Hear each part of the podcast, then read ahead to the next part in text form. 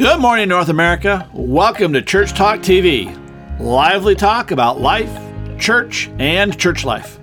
I'm your co host, Dr. Bill Tenny Brittian, and I'm joined as usual by my co host, Dr. Kris Tenny Brittian, and we're broadcasting from our studio in Columbia, Missouri, the heartland of America. Say good morning, Kris. Well, good morning, good morning, good morning, and welcome to Church Talk TV. Kris and Bill Tenny Brittian here today to talk about the role of today's keyword successful lead pastor. Well, to get started on this, we were talking about it earlier. We, uh, what does successful mean, right? So we want to talk about that, and I'll, I'll start by saying, Obviously, it means you you're at the big church on the top of the hill, and you only work one day a week and have a big old book to go by. just like what people think. Yeah, exactly. Right? All right, there. Hey, thanks for joining us. Well, No. Have a great week. Uh, yeah, no. Uh, but you know, I there we're going to work with this successful pastor, but a lot of us have these um, these thoughts, right, or Images. subliminal, really uh, images, thoughts of what success means. And so then when we toss out questions about success, what does success look like?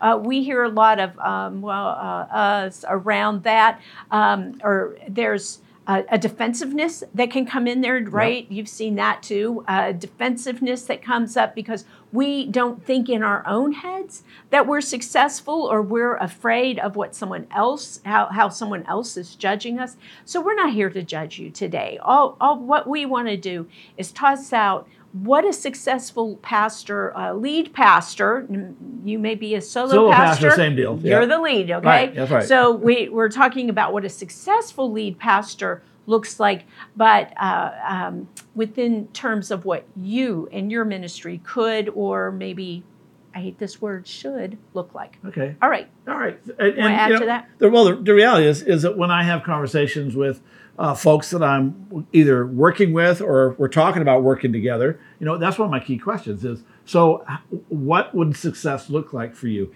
And you pointed out today I had a conversation and the pastor immediately says, well, the success for my church would be, and there, there is this collapsing of, of, of, you know, is it my success? Is the church's success? And is it okay that if the church, you know, do can I succeed? Is it okay if I succeed, as opposed to my church succeeding? And folks, it's both and.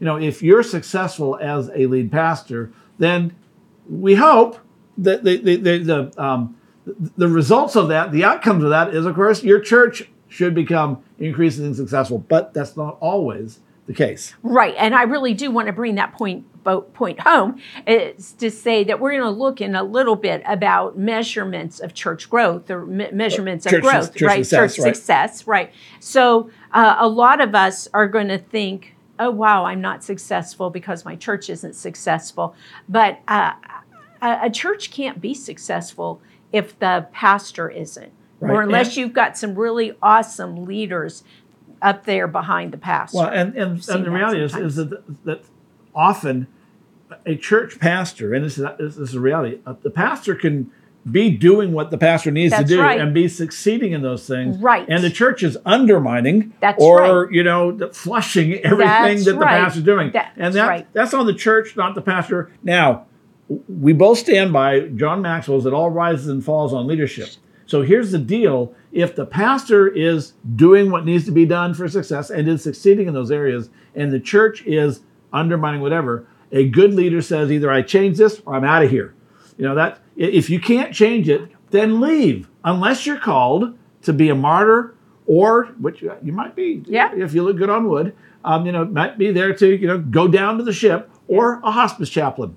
You know, someone who's there to help that church pass on and into eternity, so to speak, or Right. into memory. But on either one of those, you have to be really uh, clear. If you're called to be a, uh, a martyr, then be the best damn martyr there is. right. Just remember, though, what happens to martyrs? they die. Uh, and There's only been and- one come back to life. Right, And okay. you're not going to be it. Well, I wouldn't exactly call him a martyr, but okay. Anyways, uh, I don't want to have that conversation with you. Uh, but and uh, yeah, so it, just gonna be remember if it's and wait a minute, wait a minute, okay. wait. Let me finish about being a martyr, Okay. okay. Because they're either going to literally kill you, or are you're going to kill the church and yourself and your career in there. The the other though, uh, talking about. um, not being a martyr, but being a hospice, Hospice chaplain, chaplain. then be a great hospice chaplain and help them into death. Right? Right. Don't don't let it be a surprise and don't prolong don't prolong it by trying to grow it. Yeah, try You to help them get a, uh, create their estate, uh, write their will, so to speak, and put all their affairs in order so that they can have a good death.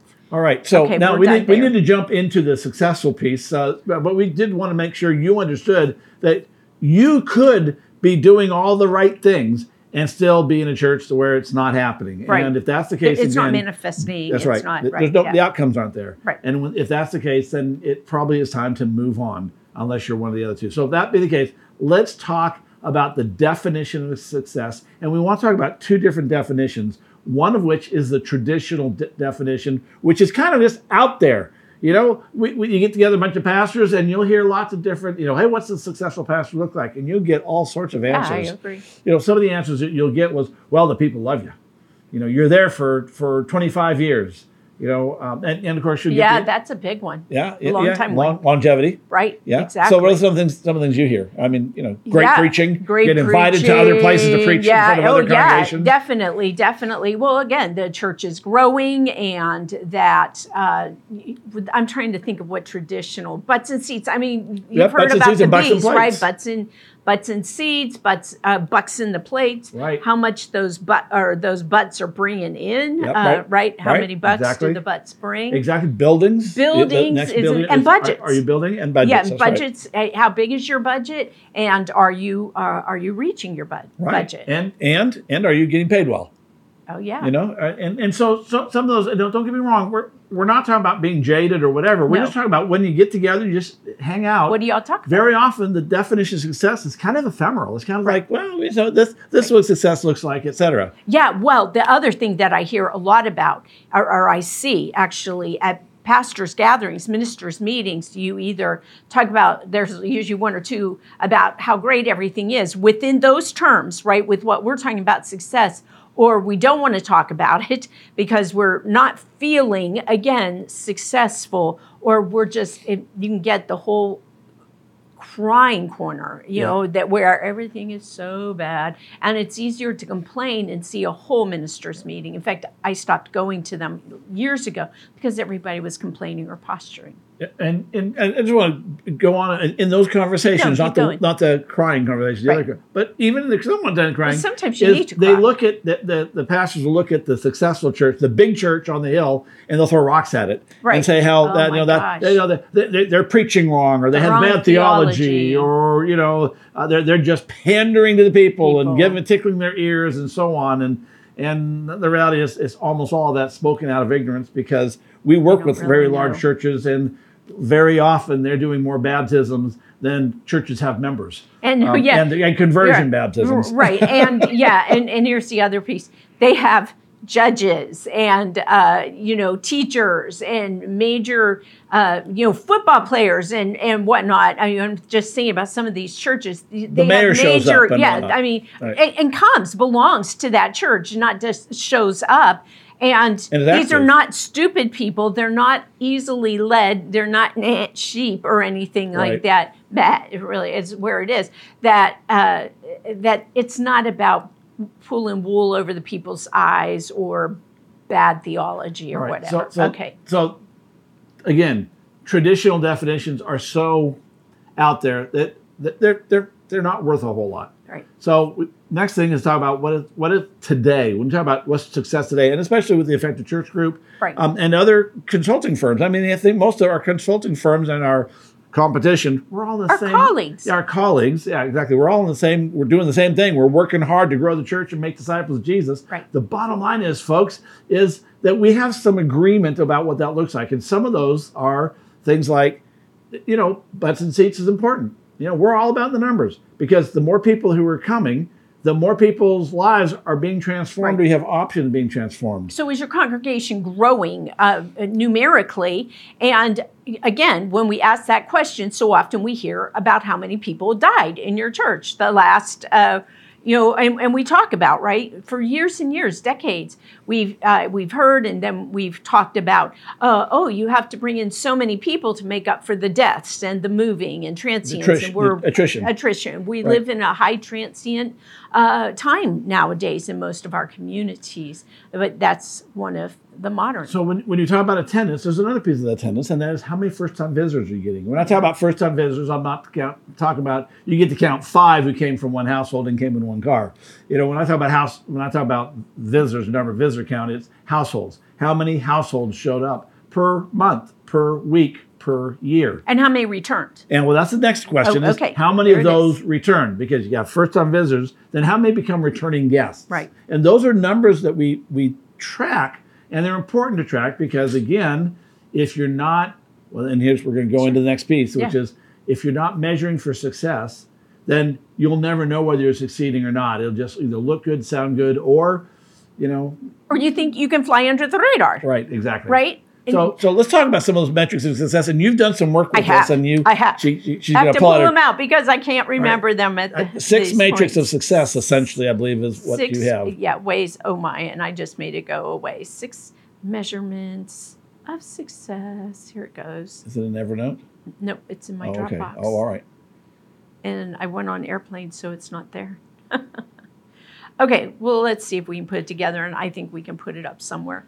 Uh, th- okay, so you've got attendance, and you know, are you growing numerically? The other, another one is growing spiritually, and the way you, and we get a lot of pushback of well you can't measure spiritual growth yeah, you can. yeah absolutely you can Right, because and if you're not you probably aren't moving forward with spiritual growth in your congregation so, how many people, what percentage of your attendance is actually uh, participating, right, in a group, uh, in a, a group, a small group, an adult faith formation group faith formation, spirituality centered, not a discussion group. Well, Not I Sunday- mean, you can do not Sunday school. not Sunday school, not reading a book or anything else, where you're doing real work. And I would add today in a discipleship group and or grouping that you're you know one on one, two on one with someone else, Right. right? Um, a micro group Right. And another ways of, of uh, measuring growth, and this is connected to spiritual growth, is stewardship. Are your people growing in their stewardship? Are you seeing people who are moving from one percent of their uh, one percent of their giving to two percent? Have they doubled? Have they, you know, added a thousand dollars or a hundred dollars? and what's your per capita giving is your per capita Right. giving growing right? Okay. Okay. So you've got giving, the stewardship, the spirituality. we miss baptisms I was just going to Oh, go back okay. to that. All right. That's evangelism. Right, Evangelism. So you're going to ma- measure evangelism and baptisms. Yes, under the age of 18, but most importantly, over the age of Right. 18, where people are actually able to make that decision on their own. less biology biological growth Right. and more conversion growth Okay, yeah, thank you. All right, so what was that evangelism? Uh, another way of measuring growth is participation. What uh, what percentage of your um, uh, of your attendance, right, is participating within the life of the church? and not just sunday morning worship but in, Right, the, in in the, the life, life. of the church right Ex- exactly. the community reputation community reputation that is my favorite one that's where you go out into the community and you've got people knocking on doors asking about that church up the street or asking about oh that uh, methodist church that's up there on the main street and you're waiting do, have they heard of the church what do they know about the church? And if you do and what's this the general impression? what is their impression? What well what do they know about it Right. you know? And then you're writing down the words they use. Are they positive? Are they negative? And what or neutral. Or neutral. Right. or anything. I mean we've been to a lot of churches and have done this do, done the neighborhood canvassing and they never have heard of the church. Right. or it could be a prominent church. There have been those cases. The church is prominent and they know nothing. Or in one case people knew the church, but they said they didn't know the church because that church had had so much public conflict. They just had wanted to blank it out.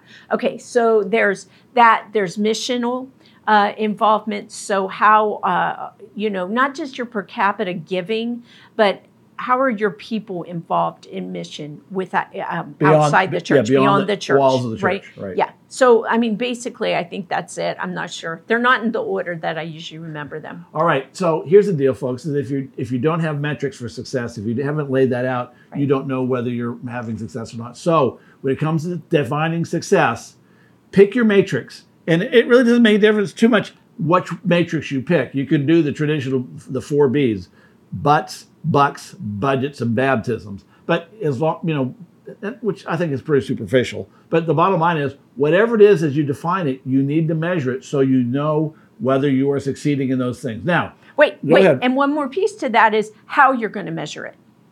Okay, it's one thing to know you're going to measure it, but you've got to be clear about what your metrics for that are, right? What what is that going to look like? If you're going to measure bucks, what kind of bucks? More bucks, percentage bucks, uh, um, You have to uh, measure- budgetary bucks, Oranges to oranges, right? right? Yep. You just be so, clear. so that you can go from one year to the next to the next, Exactly. or one month or one quarter, or whatever, and measure right, that. out. and okay. you can explain it. So with with that, and remember we're talking about the role of the successful lead pastor. Now you have some metrics for success. Let's talk about the role of the pastor. And I, I just want to I just want to hit on this because I do want to spend a good bit of time about responsibilities and tasks. But the, the reality is, folks, is how did you decide or how do you know what the role of the lead pastor is? The, the, the role of lead pastor, according to whom? Yeah. Your job description? According to what? So there's three ways that I've identified over the years, and I, and I, I teach this pretty significantly. Um, three ways in which we find our uh, define the role of the lead pastor. First is traditional, and when I say traditional, what I mean is typically what people have sat down in the pews and watched the pastor do was well, that must be what pastors do. And you know, the, the pastor, you know, the pastor preaches, the pastor keeps office hours, the pastor visits the sick, And the pastor shut-ins. and the shut-ins and the pastor. You know, they, they, they've seen things and they've decided in their own mind traditionally this is what they do. Now, there's, like I said, there's nothing wrong with that. It creates some problems. A lot of us inherit that. Right, we inherit that. Exactly right. And you know, let's be honest. When you were raised in church, you saw it. If you were raised in church, Yeah. you saw what the pastor did, and that was your first impressions Yeah. of what a pastor's role was. The, the problem with that is it's tradition. Right. It's just handed down, and it's just common knowledge. And you know, that that common knowledge is uh, often not really common, and it goes from one person to the next, and one church to the next. Yeah, well, and when you've got any kind of conflict going on in your church, often this is like the basic uh, what Yeah. gets pinpointed. Pastor doesn't come visit me. The pastor Right. doesn't live in the community. He the pastor doesn't whatever. in the office, blah blah blah blah blah. Blah. there right, when I but they're needed him, or traditional. I mean, that's that's what you get. And even with younger people who come in, you'll see if they've got a church background, that can that can uh, also sway them. And it's newer members, and particularly people who've come in through baptism, who don't have those expectations necessarily that we uh, that we can see the changes. But tradition is really haunting and Yeah. getting in the Yeah. way of a lot of Well, ministry. Well, well, Jim Collins talks about culture, which is kind of the tradition of the church. Sure. And he says that culture eats strategy for breakfast and lunch. So all the great strategies in the world go right out the window when culture comes in and takes a Sure. big bite out of it. Yeah. All right. So that So so, tradition is the first. The second though is is training. Um, uh, we're both seminary trained. Um, not everyone is. There's a whole lot of a lot of pastors out there who went to Bible school. Some just were, were raised up within the congregation and ra- ordained that way. Mm-hmm. But if, if you've gone to Bible school or you've gone to seminary, you got trained in what the role of the lead pastor is. And the problem is that we found now it's not universal. There are a few seminaries and Bible schools that have moved into this generation, but most seminaries and Bible schools are teaching or training pastors for churches that don't exist anymore. If 1954 ever comes back or 1970 ever comes back, we've got well trained pastors who can handle that. But that culture is long gone. The world of Christendom, where everyone really knew the Bible stories and all the rest, is gone. And so th- this training, by and large, is not all that helpful because it often matches the traditional stuff. Right, in a lot it does. I mean, come on, it does, exactly. Another part of that training is that we're training people for um, uh, dying churches. Really, we're not training for churches that are are vital, that are Vibrant. growing or vibrant, right? So what we're training in isn't really what our churches need today, It's, it's, it's, it's we're training in status quo, how to maintain status quo, and which is um, killing us. which is killing us. right? it- Status quo you- is killing us. Yeah, right, well, it and large. is right. Status quo. A church is either growing or it's it's declining. Right. And, And, when you're on plateau, in, yeah, that's a stage of decline. right, exactly. so all the training aside, let's talk about the Bible. I mean, the Bible has something to say about success Well, and- and, and that's- the role of the pastor. And the role of pastor, and that's, that's the key, folks, is that the, the, the, the Bible is ought to be the authority somewhere in defining all this because the founders set it up. He trained 12 guys, really poured his life into three guys, and they expanded it. They created the church, you know, per se, um, the church as we understand it. What would it. become the church? what would become the church. And uh, and and and Paul went with that, and he was trained by them as a, as, as a matter of fact. And and and so you know the Bible is kind of the authority. You know, in terms of at least where we ought to start when it comes to defining the role of pastor. You know, it's just, I'm, I'm kind of smiling because I'd never thought of this before that Jesus trained the three and then the, and the 12 who went out and then there, there were more. And Paul comes along and it's some of the more, Barnabas, right, who is the one who trains him. So, wow, they were doing a really great job of passing it down, of teaching, of teaching. What is the role of the pastor? Teaching, teaching, teaching, and holding them accountable. Paul held himself accountable to to Peter and To Jerusalem and- right, to, right, exactly. So there's that accountability that comes up, but they were training and releasing, training and releasing, training and releasing. But when the role of the pastor is learning how to file and how to do pastoral care, Oh, come on, and, and Yeah. you got to be able. To, you have to be able to print a really good, um, a really good bulletin as well, and a newsletter. really, Yeah, I don't think so. I'm, I'm sure that's one of the one of the top jobs of. Well, you, uh, you know, I did interview for a denominational position uh, a number of years ago, and one of the questions was, "Did I have a good running car?" And the other question was, "How was I? Uh, how what? How was my facility with things like Word and um, uh, what are some publisher, Publisher, and, right, and whatnot?" Yeah, because I would need to be doing the newsletters. There we are. There we are. So that, that's the top top priorities. Okay, so Okay. here's the folks. When you look at Scripture, what's the role of the pastor there? Of course, you have to look at the New Testament, not the Old Testament. The role of the pastor in the Old Testament a little different, but the role of the New Test in New Testament, we, we have really. There's a number of examples, but I. And if you've been watching this very long, you know there's two of our favorite verses or passages we hang on to. First is Ephesians 4 11 to 13, where it talks about the role of paid staff, if you will, the role of staff uh, in a church. And their role of staff is to equip the saints to do the work, equip the saints to do, equip the membership to do what the membership Right. is meant to do, which is pretty much virtually everything in the church. But notice this the staff's in charge and is training the members to do what needs to get done. Well, and let's go just back up for uh, 11. Some were, it was given, Jesus gave to some to be evangelists, others to be pastors, right? Others to be uh, uh, Teachers. teachers and Prophets. preachers and prophets. and Exactly. evangelists.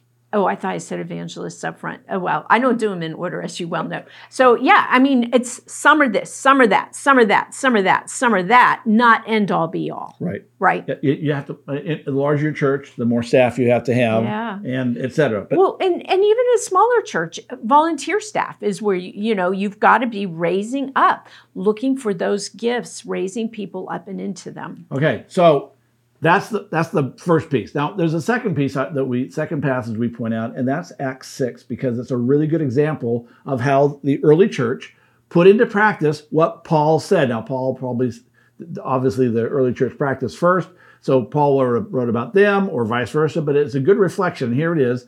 Acts 6, you know, they have a problem in the food pantry, food pantry management issue, and the church goes to the pastoral staff says, we, we don't know what to do. And what, did, what does the, the, the pastors do? They say, the staff gets together and they say, hey, folks, here's how you solve the problem. We're not going to solve the problem. You're going to solve the problem. Go find seven people who are known to you, so they have a reputation. They, they have a reputation for making wise decisions, and they have a reputation for being spiritual leaders. Put them in charge. Um, call us in the morning. We've got things to do, which is about growing the church. Oh, yeah. Well, I mean, and be very, very explicit about that. We our our role is to uh, teach and pray. I mean, there it was: preach slash teach and pray. Right, This and- is not right. the the. That's not our our deal. And remember that preaching in that first century church, preaching didn't happen to the members. Preaching happened out in the public. It was proclamation, it was evangelism, it was sharing the good news with those outside the kingdom to bring them in. They were growing the church. So, and they said nothing gets in the way of that. Nothing gets in the way of that. So the role of the lead pastor is to equip the saints to do the work. That's their role. But you know, the reality is, and the reality is, is that ultimately Peter and his group was responsible for everything that happened Yeah, in the church. Okay. The problem is, and, and that's how it is today in the church. Pastor, you're responsible for 100% of everything that goes on or doesn't go on in the church. Everything. If there's a leaky faucet, you're responsible because that's a part of the church stuff. If if the church isn't growing, you're responsible. Da da da. da. Go ahead. But you're not responsible to fix it. You're responsible to call the person in the property committee or whatever that Well, you are has responsible to fix it, but you're not responsible to be the fixer. to do it. I, I, we need to make yeah. Well, that's what we're Well, getting. every I know, but every time you say that, I I know I see people cringe, and I just go, oh my gosh, you know, because what people are saying is, oh my gosh, I have to be yeah, oh my gosh, I have to be able to fix this. Well. We remember the parsonage we lived in. Uh, we won't say where, and the grass was getting a little, uh, little long, and there was the grass between the church and the, the parsonage. they- they were on the same priest's church house. property. Right, yeah. And someone said something about the grass. And I said, So who cuts the grass? They said, The pastor does. I said, Like hell, you say? Because that was not my job description. Or uh, my first pastorate was an associate pastorate. And I was working with our kiddos, and somebody stepped up the toilet. And so there's nasty water all over the floor. And I called, and all I could think, I guess I called you. And I'm like, they didn't teach me how to do this in seminary, right? I mean, Things you didn't learn. So right, I mean, ultimately, I was responsible, but not to blame for that water, but for nor, nor to fix everywhere, it. right? You're, or to you- fix you're it. responsible to get to it make fixed. the yeah to make the phone call. So I just Right. want to have clarity about that. Right. And, and I want to say, I always start off what I say because for shock value. I mean, for people go, what? I'm responsible for everything? Yes. But you see, you can't do everything and ever reach success. Right, Okay, there's the key. and but can't be blamed for it. Well, they can blame you because they always Well, do. okay. But here, but the, you can you're responsible for everything, but you can't do everything and be successful. So we have to limit. And and again, everything has to get done. That that leaky faucet is costing you or your church money. It's got to be fixed. That's why you have a property team. If you if you're a church that's large enough to have a property team, and if not, then that's why we have funds in the bank to call the plumber and get it fixed, or t- at least have someone turn off the water. If you don't know how to do that, you have someone who's been there for 22 years. You know, they know how to do it. But the, the, the key is, folks, is although you're ultimately responsible for everything, the buck stops at your desk if you have a desk. But the buck stops with you. But you can't do everything. And in fact, the more you do, the less success you personally or your church will experience. It's true. It's true. Wow. Wow. Wouldn't that be an awesome study? Here's my little sociologist in me to look at your church growth and do that in uh, uh, looking then at how much you do in the church, how much time you spend in the office, how much time you're in meetings, how many Bible studies you're leading, blah, blah, blah. And then look at that against what? How your those mar- measures of success, reputation, growth. Just let's do evangelism and or it's- baptism. It's been pointed out growth. that when Paul was in Ephesus, I think it was Ephesus, where he was doing the, um, he was a tent maker with Aquila, Aquila and Priscilla, Uh-huh. and that that that that story is at least it's implied that he didn't get much success there until relief Like came that. from the Philippians who wrote the check. Remember, they, they sent support. It freed him up from his bivocationalism so he could put full time work and energy into the into the ministry. He, he was able to do less do less so that he could do more. Anyway, here's the key. We need to wrap this up. Yeah, and I we want do. to talk about We the got a five. responsibilities that you can't delegate and you can't neglect. You have to. You have. These are the five things, Pastor. You have to do. And um, we've been teaching this since wow, I don't know, for ten or fifteen years now, at least. At least. And and the bottom line is, if you're doing more than these five things, those are the things you need to be delegating out and getting rid of because these five things are the things that will grow your church and make and build success. So get ready, get a pen and pencil, paper, I whatever that thing is called, pen, I pencil. pencil, and get ready to write these down and uh, and see one if you're doing them or not, and then later on you can add to your list. And I've got to put And the little subtract from your commercial. Yeah, the little commercial here is if you're doing that others or you disagree, make an appointment. Let's talk about that. Okay, ready? All right. So, five things. Number one, and these are in order. Number one is conspicuous spiritual practices. Pastor, if you are neglecting your interior life, if you're neglecting your devotional life, your prayer life, you have nothing to give. There's a key word there besides spiritual practices, Yes, that's there it is, conspicuous. conspicuous. People need to see you. They need the model. You know, people blame Paul a lot. because Say he was, you know, he, he was just an arrogant guy, all ego man. Look at me, follow my example. No, he wasn't arrogant. He was saying you need an example.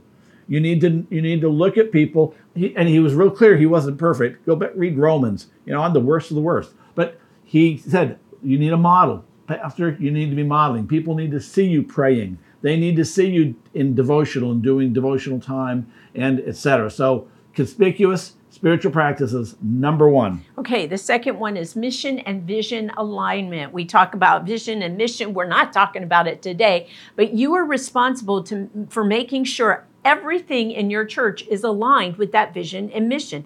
How are how are your events promoting your vision and your mission? How is your preaching promoting your mission and your vision? Writing it down every week when you write your sermon. How is this promoting our mission and vision? over and over and over again. So, clarity about that mission and vision. You can walk, watch a previous episode of Church Talk or just stay tuned because there will be more. But how, is. right, how is this aligned? And where is it not aligned? You know, again, put on your calendar, make a mark every three months. March is coming. And uh, where have we strayed? And this is another good reason, another ad for why you need a coach. All Go right, ahead. Three. number three, evangelism. You, you don't get to pass this off as well as church's responsibility. Pastor, if you're not doing evangelism, your church isn't doing evangelism. Now, remember that evangelism isn't knocking on doors. Hey, if you died tonight, you know Right. for sure you go to heaven. That doesn't work anymore. It did in the 1980s, but it doesn't work now. But here's the deal: is practicing evangelism, building relationships with unchurched people, committing uh, committing your time with them and helping them see the gospel in you and of course hopefully Yeah, seeing the it in your congregation so evangelism one of those things you can't delegate nor neglect But make sure you're not the only one doing it, okay? That's really another deal. Yeah, you're responsible for it, and no, you can't delegate it, but you better be teaching. model it model and teach and training teach, Yep. and teach. Okay, four is team development. Okay, we keep saying you're not in this alone. There are gifts. There are many different, uh, m- many different gifts. There are these five roles, uh, right in Ephesians four one one fivefold ministry. The question is who's on your team and how are you developing them? How are you developing others? But then how are you bringing those people together in team like activities? effective effective staffing for vital churches Oh, talks yeah. about talks about your dream teams you need two dream teams an administrative team and a ministry team to make it all happen and you want to make sure those are the right people in the right seats doing the right thing last is fundraising no pastor ever wants to hear this but the bottom line is pastor we're not talking about the stewardship drive. We're talking about fundraising, and that comes down to your preaching. It comes down to your understanding how to do fundraising in your church. We're not talking about bake sales or or trying to fleece the neighborhood and teach them teach the whole neighborhood that yes, exactly, you're right. The only thing we want from you is your money. So come to our rummage sale. It's not about that. We love you. Yeah, that's right. Hey, we love you, but also we want to love your money. Please come to our bazaars and, and pay for our bills. Um, the bottom line is is that folks, eh, Pastor, you need to understand fundraising in a church today, and we talk about this a lot. I have resources for it, but it, and it's more than your annual stewardship drive. It's an ongoing Yeah. thing. You should only talk about money in the pulpit as often as Jesus talked about money in with the crowds. All oh, wait a time. minute. He talked about that more than anything else, except for the kingdom of God. He talked about money because people's uh, relationship with wealth is a huge deal. Folks, we are out of time, but those are the Oh five gosh. responsibilities you can't delegate or neglect. We've defined success for you. Um, I or you're defining success for you. you. You know how to measure it, folks. This is this is an episode that you want to bank on because it will help you grow your church. And share it with your people, your leaders in your church. Use it as part of your team building time. There we are. We have to go. All right. See you next week. Have a good week. Bye-bye. Bye.